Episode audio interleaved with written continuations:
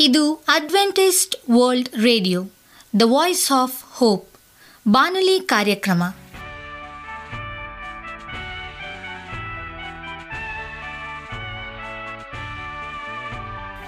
ನಮಸ್ಕಾರ ಪ್ರೀತಿಯ ಕೇಳುಗರೆ, ನಾನು ನಿಮ್ಮ ಆಕಾಂಕ್ಷ ಪಾಲ್.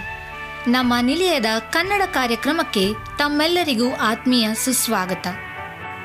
ಮುಂದಿನ ಮೂವತ್ತು ನಿಮಿಷಗಳಲ್ಲಿ ಸುಮಧುರ ಹಾಡುಗಳು, ಆರೋಗ್ಯ ಸಂದೇಶ ಮಕ್ಕಳಿಗೆ ನೀತಿ ಕಥೆಗಳು ಹಾಗೂ ದೇವರ ವಾಕ್ಯವನ್ನು ಕೇಳೋಣ. ಈ ಕಾರ್ಯಕ್ರಮವು ನಿಮಗೆ ಸಂತೋಷ ತರಲೆಂದು ದೇವರಲ್ಲಿ ಪ್ರಾರ್ಥಿಸುತ್ತೇವೆ. ಈ ಕಾರ್ಯಕ್ರಮದ ಪ್ರಾರಂಭದಲ್ಲಿ ಸುಮಧುರ ಗೀತೆಯನ್ನು ಆಲಿಸೋಣ.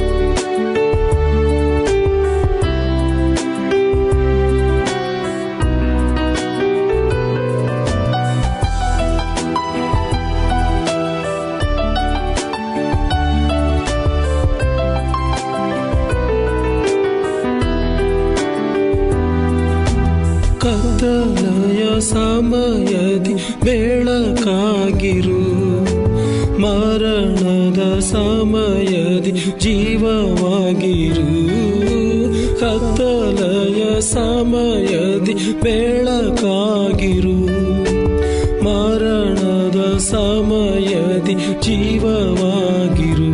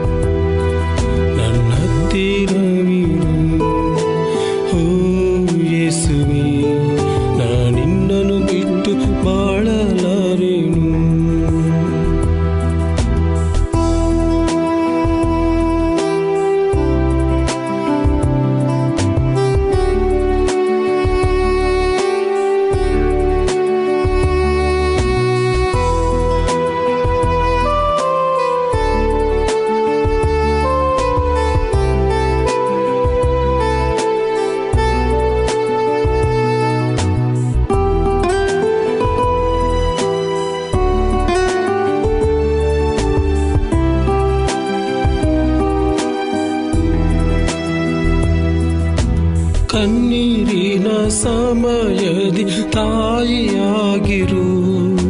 ಸಾಲದ ಸಮಯದಿ ತಂದೆಯಾಗಿರು. ಕಣ್ಣೀರಿನ ಸಮಯದಿ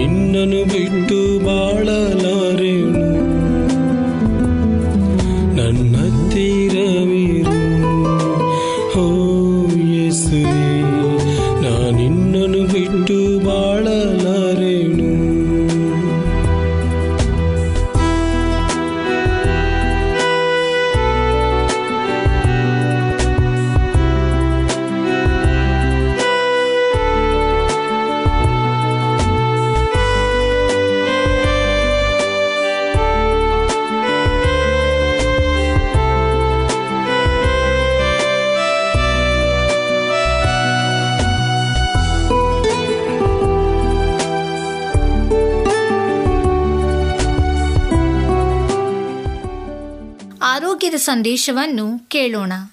ಮೈಕ್ರೋ ಡಿಸೆಕ್ಟಮಿ ಮೈಕ್ರೋ ಡಿಸೆಕ್ಟಮಿ ಅಂದರೆ ನಿಮ್ಮ ಬೆನ್ನಿನಿಂದ ಕಾಲಿನತ್ತ ಸಾಗುವ ನರದ ಮೇಲಿನ ಒತ್ತಡವನ್ನು ನಿವಾರಿಸಲು ಬೆನ್ನು ಹುರಿಯ ಕುಹರದಲ್ಲಿನ ಅಂದರೆ ಸ್ಪೈನಲ್ ಕ್ಯಾನಾಲ್ ಹಾನಿಗೊಳಗಾಗಿರುವ ಡಿಸ್ಕನ್ನು ಅಂದರೆ ಬೆನ್ನು ಹುರಿಯ ಕಶೇರುಖಂಡಗಳ ನಡುವೆ ಜಿಲ್ಲೆಯಿಂದ ಆವೃತವಾಗಿರುವ ಮೆತ್ತೆ. ತೆಗೆದುಹಾಕಲು ನಡೆಸಲಾಗುವ ಶಸ್ತ್ರಚಿಕಿತ್ಸೆ. ಇದನ್ನು ಒಂದು ಬಾರಿ ತೆಗೆದುಹಾಕಿದರೆ ನರದ ಬೇರಿನಲ್ಲಿ ಉಂಟಾಗಿರುವ ಇಕ್ಕಟ್ಟು ನಿವಾರಣೆ ಆಗುತ್ತದೆ.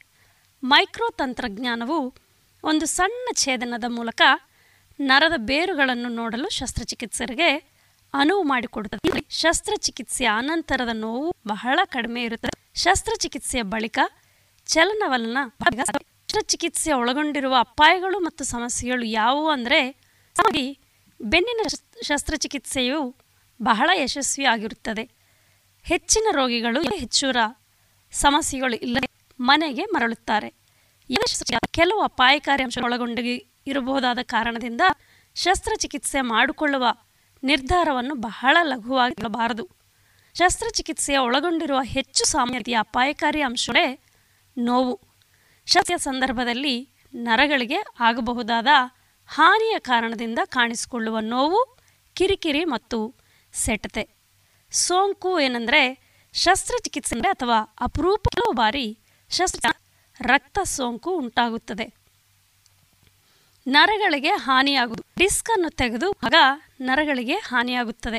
ರವಾಂಶ ಸೋರುವಿಕೆ. ಅದನ್ನು ಆವರಿಸಿರುವ ಹರಿಯುವುದರಿಂದ ದ್ರವಾಂಶವು ಸುರಿಯಾಗಬಹುದಾದ ಸಾಧ್ಯತೆ ಇದೆ. ದ್ರವಾಂಶ ಸೋರಿಕೆಯಾದರೆ ಅದು ತಾತ್ಕಾಲಿಕ ಕಿರಿಕಿರಿಯನ್ನು ಉಂಟು ಮಾಡಬಹುದು ಮಾತ್ರವಲ್ಲದೆ ಇದೇ ಕಾರಣದಿಂದ ತಲೆ ಸುತ್ತುವಿಕೆ ಮತ್ತು ತಲೆನೋವು ಸಹ ಕಾಣಿಸಿಕೊಳ್ಳಬಹುದು. Recurrent disc. ಡಿಸ್ಕ್ನ ಸಣ್ಣ ಚೂರುಗಳು ಮತ್ತೊಮ್ಮೆ ಹೊರಚಾಚಿಕೊಳ್ಳಬಹುದು ಮತ್ತು ಇದೇ ರೀತಿಯ ತೊಂದರೆ ಮತ್ತೆ ಮರಳಿ ಕಳಿಸಬಹುದು. ಶಸ್ತ್ರಚಿಕಿತ್ಸೆಗೆ ಬದಲಿ ಯಾವುದಿದೆ ಏನೆಂದರೆ ನೋವು ನಿವಾರಕಗಳು ವ್ಯಾಯಾಮ ಮತ್ತು ಸೇರಿದಂತೆ ಆಗ ಡಿಸ್ಕ್ ಜಾಸ್ತಿಯಾಗೆ ಶಸ್ತ್ರಚಿಕಿತ್ಸಾ ಚಿಕಿತ್ಸೆಯನ್ನು ಹೇಗೆ ನಡೆಸುತ್ತಾರೆ ಅಂದರೆ ಜನರಲ್ ಅನಸ್ಥಿಷಿಯಾ ಕೊಟ್ಟು ಶಸ್ತ್ರಚಿಕಿತ್ಸೆಯನ್ನು ನಡೆಸುತ್ತಾರೆ. ನಿಮ್ಮ ಕೆಳಬೆನ್ನಿನಲ್ಲಿ ಹಾನಿಗೊಳಗಾಗಿರುವ ಡಿಸ್ಕ್ನ ನೇರ ಮೇಲ್ಭಾಗದಲ್ಲಿ ಎರಡರಿಂದ ಮೂರು ಸೆಂಟಿಮೀಟರ್ ಉದ್ದದ ಒಂದು ಛೇದವನ್ನು ಮಾಡುತ್ತಾರೆ. ನರದ ಬೆರಳುಗಳನ್ನು ನಾಜೂಕಾಗಿ ಬದಿಗೆ ಸೇರಿಸಿ ಸಮಸ್ಯೆ ಇರುವ ಡಿಸ್ಕ್ ಕಾಣಿಸುವಂತೆ ಮಾಡುತ್ತಾರೆ. ನರದ ಬೇರುಗಳನ್ನು ಒತ್ತುತ್ತಿರುವ ಅಂಶವನ್ನು ತೆಗೆದು ಹಾಕುತ್ತಾರೆ. ನರದ ಬೇರು ಸರಾಗವಾಗಿ ಸರಿಯುವಂತೆ ಮಾಡುತ್ತಾರೆ. ಅಂತಿಮವಾಗಿ ಸ್ನಾಯುಗಳು ಮತ್ತು ಅಂಗಾಂಶಗಳನ್ನು ಅವುಗಳ ಸ್ವಸ್ಥಾನದಲ್ಲಿ ಇರಿಸಿ ಚರ್ಮವನ್ನು ಸೇರಿಸಿ ಹೋಲಿಗೆ ಹಾಕಲಾಗುತ್ತದೆ. ನಾವು ಶಸ್ತ್ರಚಿಕಿತ್ಸೆಯ ಅನಂತರ ಏನಾಗುತ್ತದೆ? ಮತ್ತು ಏನನ್ನು ಮಾಡಬಾರದು ಎನ್ನುವುದರ ಬಗ್ಗೆ ನಾಳೆ ತಿಳಿದುಕೊಳ್ಳೋಣ. ಧನ್ಯವಾದಗಳು. ಈಗ ನಮ್ಮ ಬಾನಲಿ ಬೋಧಕರಾದಂಥ ಸುರೇಂದ್ರ ರವರಿಂದ ದೇವರ ವಾಕ್ಯವನ್ನು ಕೇಳೋಣ. ಕಹಿಯು ನಿಮ್ಮನ್ನು ಕೊಲ್ಲಲು ಬಿಡಬೇಡಿ. ಭಾಗ ಒಂದು. ನಮಸ್ಕಾರ ಆತ್ಮೀಯ ಕೇಳಿಗರೆ. ಇದು ಅಡ್ವೆಂಟೇಜ್ ವರ್ಲ್ಡ್ ರೇಡಿಯೋ ಅರ್ಪಿಸುವ ಅನುದಿನದ ಮನ್ನ ಬಾನುಲಿ ಕಾರ್ಯಕ್ರಮಕ್ಕೆ ತಮ್ಮೆಲ್ಲರಿಗೂ ನಿಮ್ಮ ಬಾನುಲಿ ಬೋಧಕನಾದ ಸುರೇಂದ್ರನು ಮಾಡುವ ನಮಸ್ಕಾರಗಳು. ಈ ಬಾನುಲಿ ಕಾರ್ಯಕ್ರಮವು ತಮ್ಮೆಲ್ಲರಿಗೂ ಸಂತಸ ತಂದಿದೆ ಎಂಬುದಾಗಿ ನಾವು ನಂಬುತ್ತೇವೆ ಮತ್ತು ನಿಮಗಾಗಿ ನಿತ್ಯವೂ ಪ್ರಾರ್ಥಿಸುತ್ತೇವೆ.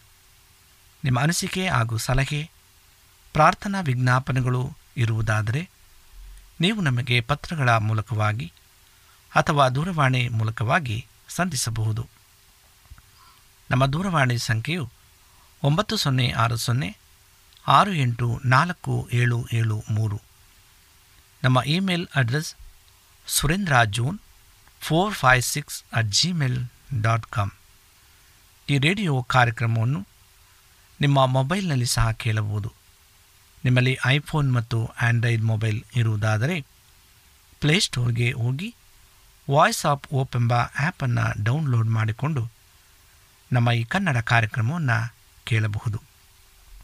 ಆತ್ಮೀಯ ಕೇಳಿಗರೆ, ಈ ಕಾರ್ಯಕ್ರಮದ ಮೂಲಕ ನೀವು ದೇವರ ಆಶೀರ್ವಾದ ಮತ್ತು ಅದ್ಭುತಗಳನ್ನು ಹೊಂದಿರುವುದಾದರೆ, ನಿಮ್ಮ ಸಾಕ್ಷಿಯ ಜೀವಿತವನ್ನು ನಮ್ಮ ಕೂಡ ಹಂಚಿಕೊಳ್ಳುವಾಗೆ ತಮ್ಮಲ್ಲಿ ಕೇಳಿಕೊಡುತ್ತೇವೆ ಈ ದಿನ ಸತ್ಯವೇದ ಭಾಗದಿಂದ ಆರಿಸಿಕೊಂಡಂಥ ಭಾಗವು, ಕಹಿಯು ನಿಮ್ಮನ್ನು ಕೊಲ್ಲಲು ಬಿಡಬೇಡಿ ಎಂಬ ಮೊದಲನೇ ಭಾಗವನ್ನು ಕುರಿತು ಧ್ಯಾನ ಮಾಡಿಕೊಳ್ಳೋಣ. ಸಿಹಿ ಅಂದರೆ ಯಾರಿಗೆ ಇಷ್ಟ ಎಂದು ಕೇಳಿದರೆ ಸುಮಾರು ಎಪ್ಪತ್ತೈದು ಭಾಗದಷ್ಟು ಜನರು ತಮ್ಮ ಕೈಗಳನ್ನು ಸಂತೋಷವಾಗಿ ಎತ್ತುತ್ತಾರೆ. ಆದರೆ ಕಹಿ ಯಾರಿಗೆ ಇಷ್ಟ ಎಂದು ಕೇಳಿದರೆ ಯಾರೂ ಸಹ ತಮ್ಮ ಕೈಗಳನ್ನು ಮೇಲೆತ್ತುವುದಿಲ್ಲ. ಯಾವಾಗಲೂ ಸಹ ನಮ್ಮ ಜೀವಿತದಲ್ಲಿ ಅಥವಾ ನಮ್ಮ ಭವಿಷ್ಯತ್ತಿನಲ್ಲಿ ಬಾಳಿನಲ್ಲಿ ನಾವು ಸದಾ ಸಿಹಿಯನ್ನು ಅನುಭವಿಸಬೇಕು ಎಂಬುದಾಗಿ ನಾವೆಲ್ಲರೂ ಸಹ ಇಷ್ಟಪಡುತ್ತೇವೆ. ಕಹಿ ಯಾರಿಗೂ ಸಹ ಇಷ್ಟವಿಲ್ಲ. ಆದುದರಿಂದ ನಾವು ಕಹಿಯನ್ನು ಯಾರೂ ಸಹ ಆಸೆಯಿಂದ ಅದನ್ನು ಸ್ವೀಕರಿಸುವುದಿಲ್ಲ. ಸಿಹಿಯ ವಿಷಯಗಳನ್ನು ಮಾತ್ರ ನಾವೆಲ್ಲರೂ ಸಹ ಅದನ್ನು ಆಹ್ವಾನಿಸುತ್ತೇವೆ ಮತ್ತು ಸ್ವೀಕರಿಸುತ್ತೇವೆ. ನಾವು ಯಾವಾಗಲೂ ನಮ್ಮ ಜೀವನ ಸಿಹಿಯಾಗಿರಲೆಂದು ನಾವೆಲ್ಲ ಬಯಸ್ತೇವೆ. ಕಹಿಯ ಬದುಕನ್ನು ಎಂದಿಗೂ ಸಹ ನಾವು ಬಯಸುವುದಿಲ್ಲ. ಕಹಿ ನಮ್ಮ ಜೀವನದಲ್ಲಿರಬಹುದು, ನಮ್ಮ ಕೆಲಸದಲ್ಲಿರಬಹುದು, ನಮ್ಮ ಸಂಸಾರದಲ್ಲಿರಬಹುದು ಮತ್ತು ನಮ್ಮ ಸಂಬಂಧದಲ್ಲಿರಬಹುದು. ಕಹಿಯನ್ನು ಕೋಪ ಮತ್ತು ನಿರಾಸೆ ಎಂದು ವ್ಯಾಖ್ಯಾನಿಸಲಾಗಿದೆ. ಇದು ತೀವ್ರ ಮತ್ತು ದೀರ್ಘಕಾಲದ ಕೋಪ ಮತ್ತು ಅಗೆತನದ ಮನೋಭಾವವಾಗಿದ್ದು ಅದು ಅಸಮಾಧಾನ ಮತ್ತು ಅಸೂಯೆಗೆ ಸಮನಾರ್ಥಕವಾಗಿದೆ.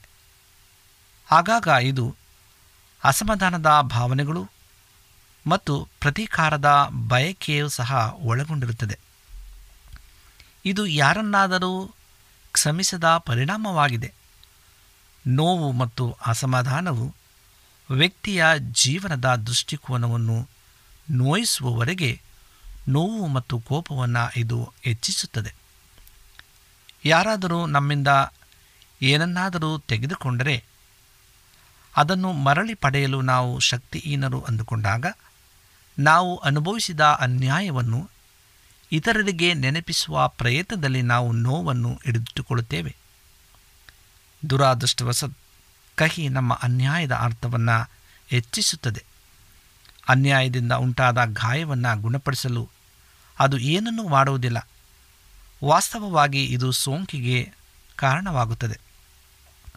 ದ್ವೇಷದ ಕಹಿ, ಕೋಪದ ಕಹಿ ನಮ್ಮನ್ನು ಒಳಗಿನಿಂದ ನಾಶ ಮಾಡುವ ಶಕ್ತಿಯನ್ನು ಹೊಂದಿದೆ.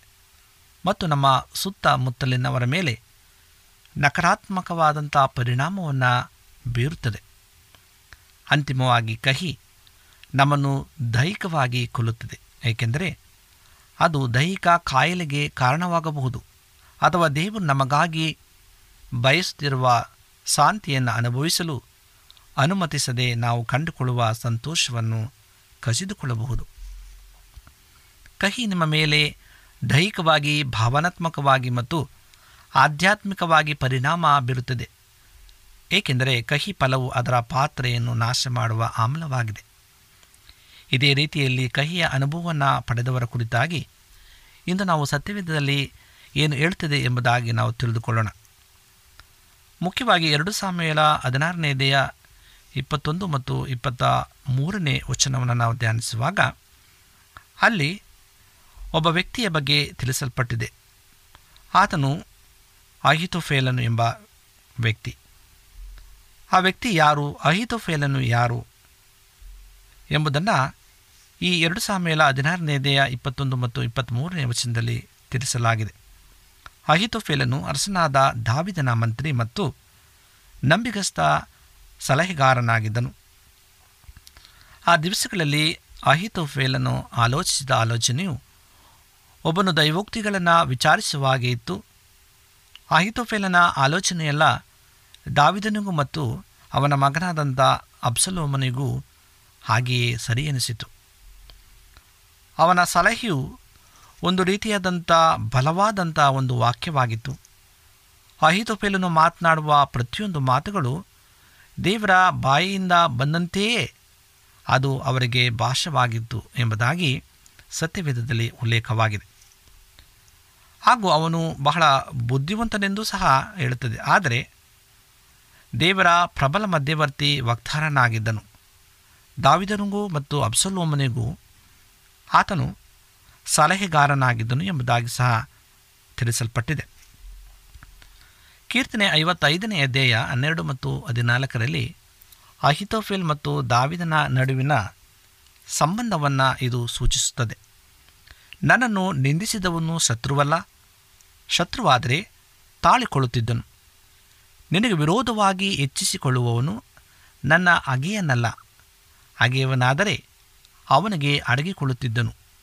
ಆದರೆ ನೀನು ನನ್ನ ಜೊತೆಗಾರನು, ನಡೆಸುವವನು, ನನ್ನ ಪರಿಚಿತನೂ ಆಗಿದ್ದೆ. ನಾವು ಒಟ್ಟಾಗಿ ಇಂಪಾದ ಸಂಭಾಷಣೆ ಮಾಡಿದೆವು, ದೇವರ ಆಲಯಕ್ಕೆ ಗುಂಪಿನೊಂದಿಗೆ ನಡೆದೆವು ಎಂಬುದಾಗಿ. ಪ್ರಿಯ ಆತ್ಮೀಯರೇ, ಈ ಮೇಲಿನ ವಾಕ್ಯಗಳನ್ನು ನಾವು ಗಮನಿಸುವಾಗ ದಾವಿದನು ಮತ್ತು ಅಹಿತುಫೇಲನ ಒಂದು ಸಂಬಂಧ ಅದು ನಿಕಟವಾಗಿತ್ತು ಮತ್ತು ಅವನು ಎಲ್ಲ ಸಲಹೆಗಳನ್ನು ಸ್ವೀಕರಿಸುತ್ತಿದ್ದನು ಎಂಬುದಾಗಿ ಸತ್ಯವೇದ ಹೇಳುತ್ತದೆ. ಆದ್ದರಿಂದ ಆತನೊಬ್ಬ ಸ್ನೇಹಿತನು, ಸಲಹೆಗಾರನು ಮತ್ತು ದಾವಿದನ ಮಂತ್ರಿಯೂ ಸಹ ಆಗಿದ್ದ. ಅಹಿತುಫೆಲ್ ಎಂದರೆ ಮೂರ್ಖತನದ ಸಹೋದರ ಎಂಬುದಾಗಿ ಅರ್ಥವನ್ನು ಕೊಡುತ್ತದೆ. ಇಂತಹ ಬುದ್ಧಿವಂತನು ಮೂರ್ಖತನದ ಸಹೋದರನಾದದ್ದು ಹೇಗೆ? ಆತನು ಹೇಗೆ ತನ್ನ ದುರ್ವಿಧಿಯೊಂದಿಗೆ ಸಾವನ್ನು ಅನುಭವಿಸಿದನು ಎಂಬುದಾಗಿ ನಾವು ತಿಳಿಯಬೇಕಾಗಿದೆ. ಅವನು ಯಾವ ಮೂರ್ಖ ಕೆಲಸವನ್ನು ಮಾಡಿದನು? ಎರಡು ಸಾವಿರ ಹದಿನಾರನೇ ದೇಹ ಹದಿನೈದನೇ ವಚನ ಹೇಳುತ್ತದೆ, ದಾವಿದನು ಹೆಬ್ರೋನ್ನಲ್ಲಿ ಆಳ್ವಿಕೆಯ ಆರಂಭದಿಂದಲೂ ಅಹಿತೋಫೇಲನು ದಾವಿದನಿಗೆ ಸೇವೆ ಸಲ್ಲಿಸುತ್ತಿದ್ದನು ಮತ್ತು ಅವನಿಗೆ ಹಲವು ವರ್ಷಗಳ ಕಾಲ ಹತ್ತಿರವಾಗಿದ್ದರೂ ಸಹ ಅವನು ತನ್ನ ರಾಜನ ಮೇಲೆ ದೇಶದ್ರೋಷಿಯಾಗಿ ತಿರುಗಿ ಅಬ್ಸಲೋಮನ ಪಿತೂರಿಗೆ ಸೇರಿಕೊಂಡನೆಂದು ನಾವು ಸತ್ಯವೇದದಲ್ಲಿ ಓದುತ್ತೇವೆ. ಅಬ್ಸಲೋಮ್ ತನ್ನ ತಂದೆಯ ವಿರುದ್ಧ ದಂಗೆ ಎದ್ದಾಗ ಅಹಿತೋಫೇಲ್ ತನ್ನ ಪಕ್ಷವನ್ನು ಬದಲಾಯಿಸಿ ಅಬ್ಸಲೋಮನ ಸಲಹೆಗಾರನಾದನು ಎಂಬುದಾಗಿ ಎರಡು ಸಾಮೇಲ ಹದಿನೇಳನೇ ಅಧ್ಯಾಯ ಎರಡನೇ ವಚನದಲ್ಲಿ ತಿಳಿಸುತ್ತದೆ. ಅವನು ಅಬ್ಸಲೋಮನಿಗೆ ಎರಡು ಕಾರ್ಯತಂತ್ರದ ಸಲಹೆಗಳನ್ನು ನೀಡುತ್ತಾನೆ. ಮೊದಲನೇದಾಗಿ ಸಲಹೆ ಎಂದರೆ ರಾಜನ ಪ್ರಜೆಗಳನ್ನು ಸಾರ್ವಜನಿಕವಾಗಿ ಸ್ವಾಧೀನಪಡಿಸಿಕೊಳ್ಳುವುದು. ಹೀಗಾಗಿ ಅವನು ರಾಜನಿಗಿಂತಲೂ ಶಕ್ತಿಶಾಲಿ ಎಂದು ತೋರಿಸಿಕೊಳ್ಳುವುದಕ್ಕಾಗಿ. ಎರಡನೇ ಸಲಹೆ ಏನೆಂದರೆ ದಾವಿದನು ದಣಿದವನು ಧೈರ್ಯಗುಂದಿದವನು ಆಗಿರುವಾಗಲೇ ಪಕ್ಕನವನ ಮೇಲೆ ಬಿದ್ದು ಬೆದರಿಸುವನು. ಆಗ ಅವನ ಜನರೆಲ್ಲರ ಓಡಿ ಹೋಗುವರು, ನಂತರ ಅರಸನೊಬ್ಬನೇ ಕೊಲ್ಲುವೆನು ಎಂಬುದಾಗಿ. ಈ ವಾಕ್ಯಗಳು ಎರಡು ಸಾಮೇಲ ಹದಿನೇಳನೇ ಅಧ್ಯಾಯ, ಒಂದರಿಂದ ನಾಲ್ಕನೇ ವಚನ ತನಕ ನಮಗೆ ಸ್ಪಷ್ಟವಾಗಿ ತಿಳಿಸಲ್ಪಡುವಂಥದ್ದಾಗಿದೆ. ಅಹಿತೋಫೇಲನ ಆಲೋಚನೆಗಳು ಅಬ್ಸಲೋಮನಿಗೆ ಸರಿ ಎನಿಸಿದಾಗ ಅವನು ಯಾವ ಕಾರ್ಯಗಳನ್ನು ಮಾಡಲು ಸಿದ್ಧನಾದನು. ಅಹಿತೋಫೇಲ್ನಿಂದ ಕಲಿಯಬೇಕಾದಂಥ ಪ್ರಮುಖ ವಿಷಯವೇನೆಂದರೆ, ಬುದ್ಧಿವಂತ ಜನರು ಕೆಲವೊಮ್ಮೆ ನಿಜವಾಗಿಯೂ ಮೂರ್ಖ ಆಯ್ಕೆಗಳನ್ನು ಮಾಡಬಹುದು. ಅಹಿತೋಫೇಲ್ ಇದುವರೆಗೆ ಬದುಕಿದ್ದ ಬುದ್ಧಿವಂತ ಪುರುಷರಲ್ಲಿ ಒಬ್ಬನಾಗಿರಬೇಕು. ಆದರೆ ಅವನು ಬುದ್ಧಿವಂತಿಕೆಯು ಅವನ ಜೀವನದ ದೊಡ್ಡ ತಪ್ಪನ್ನು ಮಾಡುವುದನ್ನು ಅವನ ಹೃದಯವು ತಡೆಯಲಿಲ್ಲ. ಅದು ಅಂತಿಮವಾಗಿ ಅವನ ಜೀವನವನ್ನು ಕೊನೆಗಾಣಿಸಿತು. ನಮ್ಮ ಜೀವನವನ್ನು ನೀವು ಗಮನಿಸುವಾಗ ನಿಮ್ಮ ಸಂಬಂಧಗಳಲ್ಲಿ ಮಾಡಿದ ಯಾವುದೇ ತಪ್ಪು ಆಯ್ಕೆಗಳ ಬಗ್ಗೆ ಯೋಚಿಸಬಹುದೇ? ನಿಮ್ಮ ಉತ್ತಮ ಸ್ನೇಹಿತ ನಿಮಗೆ ದ್ರೋಹ ಬಗೆದದ್ದನ್ನು ನೀವು ಅನುಭವಿಸಿದ್ದೀರಾ? ಅಂತಹ ಅನುಭವಗಳಿಂದ ನೀವು ಕಲಿಯಬಹುದಾದ ಅನೇಕ ಪಾಠಗಳನ್ನು ಐತೋಫೆಲ್ ಜೀವನವು ಸಂಪೂರ್ಣವಾಗಿ ಇದು ನಮಗೆ ತೋರಿಸಲ್ಪಡುವಂಥದ್ದಾಗಿದೆ. ಹಾಗಾದರೆ, ಆ ಕಹಿಯಾದ ಆತ್ಮವು ಯಾವಾಗಲೂ ಅಪಾಯಕಾರಿಯಾಗಿದೆ? What is the dangerous about the bitter spirit ಒಮ್ಮೆ ಅಹಿತೋಫೇಲ್ ಬೆಚ್ಚೆಬೆಯೊಂದಿಗೆ ದಾವಿದನು ಮಾಡಿದ ವ್ಯಭಿಚಾರ ಮತ್ತು ಅವಳ ಗಂಡನನ್ನು ಕೊಲ್ಲುವ ಪಿತೂರಿಯ ಬಗ್ಗೆ ಕೇಳಿದಾಗ, ಆ ಕ್ಷಣದಲ್ಲಿ ದಾವಿದನು ಅವನ ಮರಣಾಂತಿಕವಾದಂಥ ಶತ್ರುವಾದನು ಮತ್ತು ಅವನು ತನ್ನ ಊರಾದ ಗಿಲೋವಿಗೆ ಹಿಂದಿರುಗಿದನು ಎಂಬುದಾಗಿ ನಾವು ಸತ್ಯವೇದದಲ್ಲಿ ಓದುತ್ತೇವೆ. ಈ ಬಗ್ಗೆ ನಮಗೆ ತಿಳಿದಿದೆ ಏಕೆಂದರೆ ಅಬ್ಸಲೋ ಮೊದಲ ಬಾರಿಗೆ ಅಹಿತೋಫೇಲನ್ನು ಸಂಪರ್ಕಿಸಿದಾಗ ಅವನು ದಾವಿದನಿಗೆ ತನ್ನ ಸಲಹೆಯನ್ನು ನೀಡುತ್ತಿದ್ದನು. ಈಗ ಅವನು ನ್ಯಾಯಯುತವಾಗಿ ವಾಸಿಸುತ್ತಿರಲಿಲ್ಲ. ಅವನು ದಾವಿದನನ್ನು ಬಿಟ್ಟು ತನ್ನ ಸ್ವಂತ ಊರಾದ ಗಿಲೋವದ ಮನೆಯಲ್ಲಿ ಆತನು ತಂಗಿದ್ದನು. ಅದು ತುಂಬ ಮೈಲಿಗಳ ದೂರದಲ್ಲಿತ್ತು ಎಂಬುದಾಗಿ ಸಹ ಸತ್ಯವೇದದಲ್ಲಿ ಎರಡು ಸಮಯಲ ಹದಿನೇಳನೇ ದೇಹ ಎರಡರಿಂದ ನೀವು ಓದಿಕೊಳ್ಳುವಾಗ ಅದು ಸ್ಪಷ್ಟವಾಗಿ ನಮಗೆ ತಿಳಿಸಲ್ಪಡುವಂಥದ್ದಾಗಿದೆ ಅಹಿತೋಫೇಲನ ಕಹಿಯ ಮೂಲ ಒಂದು ದಶಕದಿಂದ ಕಾರಣವಾಗಿತ್ತು ಎಂಬುದಾಗಿ. ಅಂದರೆ, ಹತ್ತು ವರ್ಷಗಳಿಂದ ಅವನು ತನ್ನ ನೋವು, ದ್ವೇಷ ಮತ್ತು ಕಹಿಯನ್ನು ದಾವಿದನೊಂದಿಗೆ ಹಿಂದಿರುಗಿಸಲು ಆತನು ಸಮಯಕ್ಕಾಗಿ, ಆ ಒಂದು ಅವಕಾಶಕ್ಕಾಗಿ ಆತೊರೆಯುತ್ತಿದ್ದನು ಎಂಬುದಾಗಿ ಸಹ ನಾವು ತಿಳಿದುಕೊಳ್ಳಬೇಕಾಗಿದೆ. ಆದರೆ ಅವನು ಪ್ರತಿದಿನ ತನ್ನ ಸೇಡು ತೀರಿಸಿಕೊಳ್ಳುವ ಕನಸುಗಳಿಗೆ ಆತನು ನೀರನ್ನು ಸುರಿಯುವಂತೆ ಅದು ಬೆಳೆಯುತ್ತಲೇ ಇತ್ತು. ನಂತರ ಒಂದು ದಿನ ಅದು ಮೊಳಕೆಯೊಡೆದು ಕೊಳೆತ ಹಣ್ಣುಗಳನ್ನು ಬಿಡುವ ಒಂದು ದೊಡ್ಡ ಮರವಾಯಿತು. ಸಾವಿರಾರು ಜೀವಗಳಿಗೆ ವಿಷವನ್ನುಂಟು ಮಾಡಿತು ಎಂಬುದಾಗಿ.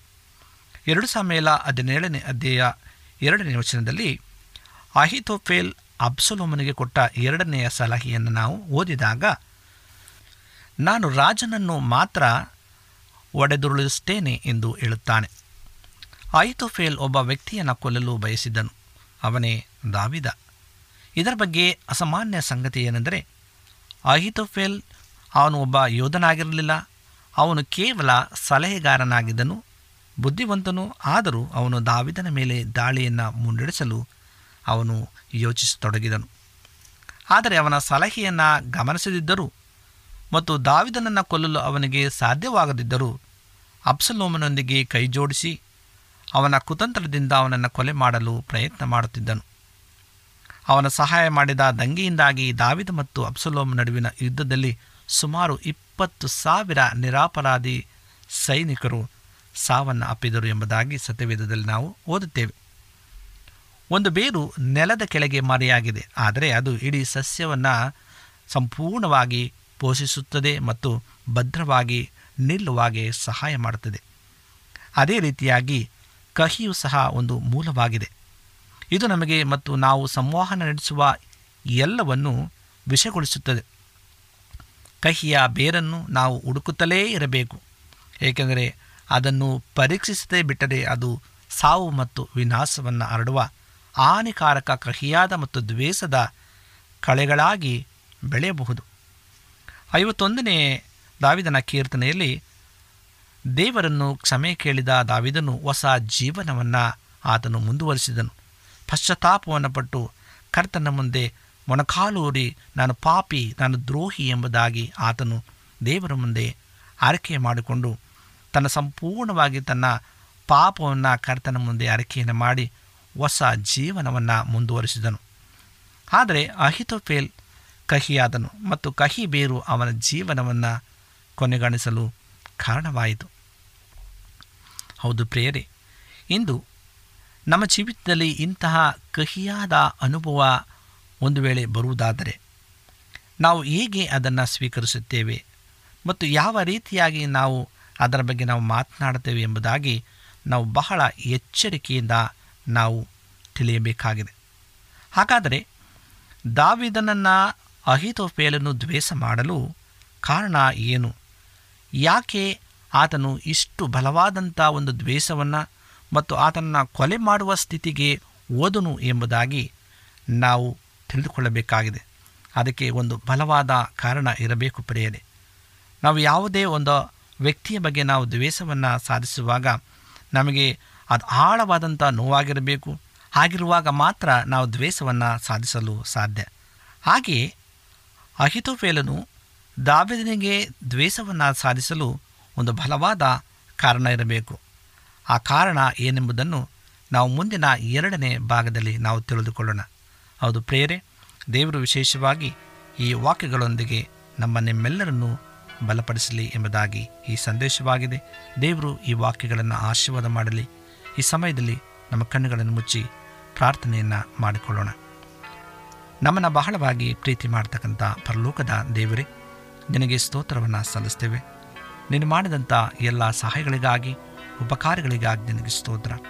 ಅಪ್ಪ, ಈ ಸಮಯದಲ್ಲಿ ಕಹಿಯು ನಿಮ್ಮನ್ನು ಕೊಲ್ಲಲು ಬಿಡಬೇಡಿ ಎಂಬ ವಿಷಯವನ್ನು ಕುರಿತು ಧ್ಯಾನ ಮಾಡಲು ಕೊಟ್ಟಂಥ ಸಮಯಕ್ಕಾಗಿ ಸ್ತೋತ್ರ. ತಂದೆಯಾದ ದೇವರೇ, ಈ ವಾಕ್ಯಗಳನ್ನು ಕೇಳುತ್ತಿರುವಂಥ ಪ್ರತಿಯೊಬ್ಬರನ್ನು ನಿನ್ನ ಹೆಸರೆಸರಾಗಿ ಆಶೀರ್ವಾದ ಮಾಡು, ಬಲಪಡಿಸಿ. ನಮ್ಮ ಜೀವಿತದಲ್ಲಿ ಎಲ್ಲ ಕಹಿಯ ಅನುಭವಗಳನ್ನು ತೆಗೆದಾಕು ನಮ್ಮಲ್ಲಿ ಸದಾ ಸಿಹಿಯನ್ನು ತುಂಬುವಂತೆ ಸಹಾಯ ಮಾಡು ಕರ್ತನೆ. ಮತ್ತೊಮ್ಮೆ ತಲೆಬಾಗಿರ್ತಕ್ಕಂಥ ಪ್ರತಿಯೊಬ್ಬರನ್ನು, ಈ ವಾಕ್ಯಗಳನ್ನು ಕೇಳ್ತಕ್ಕಂಥ ಪ್ರಿಯರನ್ನು ನೀನು ಹೆಸರೆಸರಾಗಿ ಆಶ್ರಯಿಸಬೇಕಾಗಿ ಯೇಸು ಕ್ರಿಸ್ತನ ಮುದ್ದಾದ ನಾಮದಲ್ಲಿ ಬೇಡಿಕೊಳ್ಳುತ್ತೇವೆ ತಂದೆಯೇ. ಆಮೇಲೆ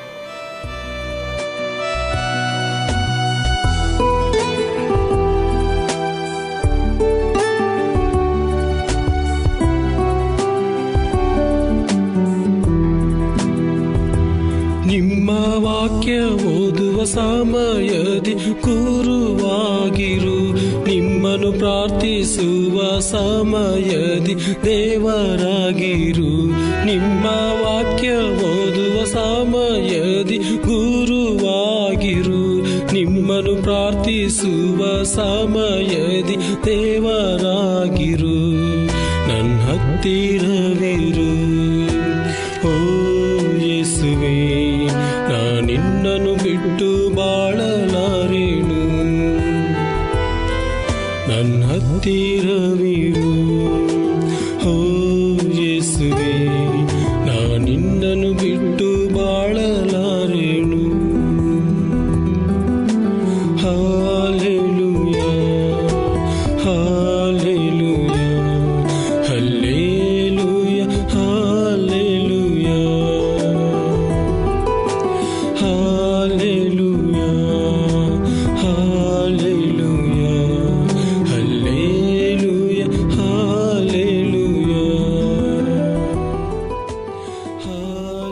ನಿಮಗೆ ಸತ್ಯವೇದದ ಬಗ್ಗೆ ಹೆಚ್ಚಿನ ಮಾಹಿತಿ ಬೇಕಾದರೆ ನಮ್ಮ ವಿಳಾಸಕ್ಕೆ ಪತ್ರ ಬರೆಯಿರಿ ಅಥವಾ ದೂರವಾಣಿ ಕರೆ ಮಾಡಿರಿ.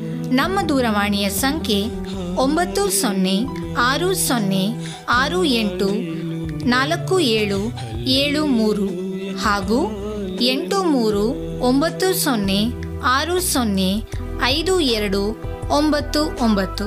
ನಮ್ಮ ವಿಳಾಸ Adventist Media Centre S D A Mission Compound, Salisbury Park, Market Yard Post, Pune ನಾಲ್ಕು ಒಂದು ಒಂದು ಸೊನ್ನೆ ಮೂರು ಏಳು, ಮಹಾರಾಷ್ಟ್ರ.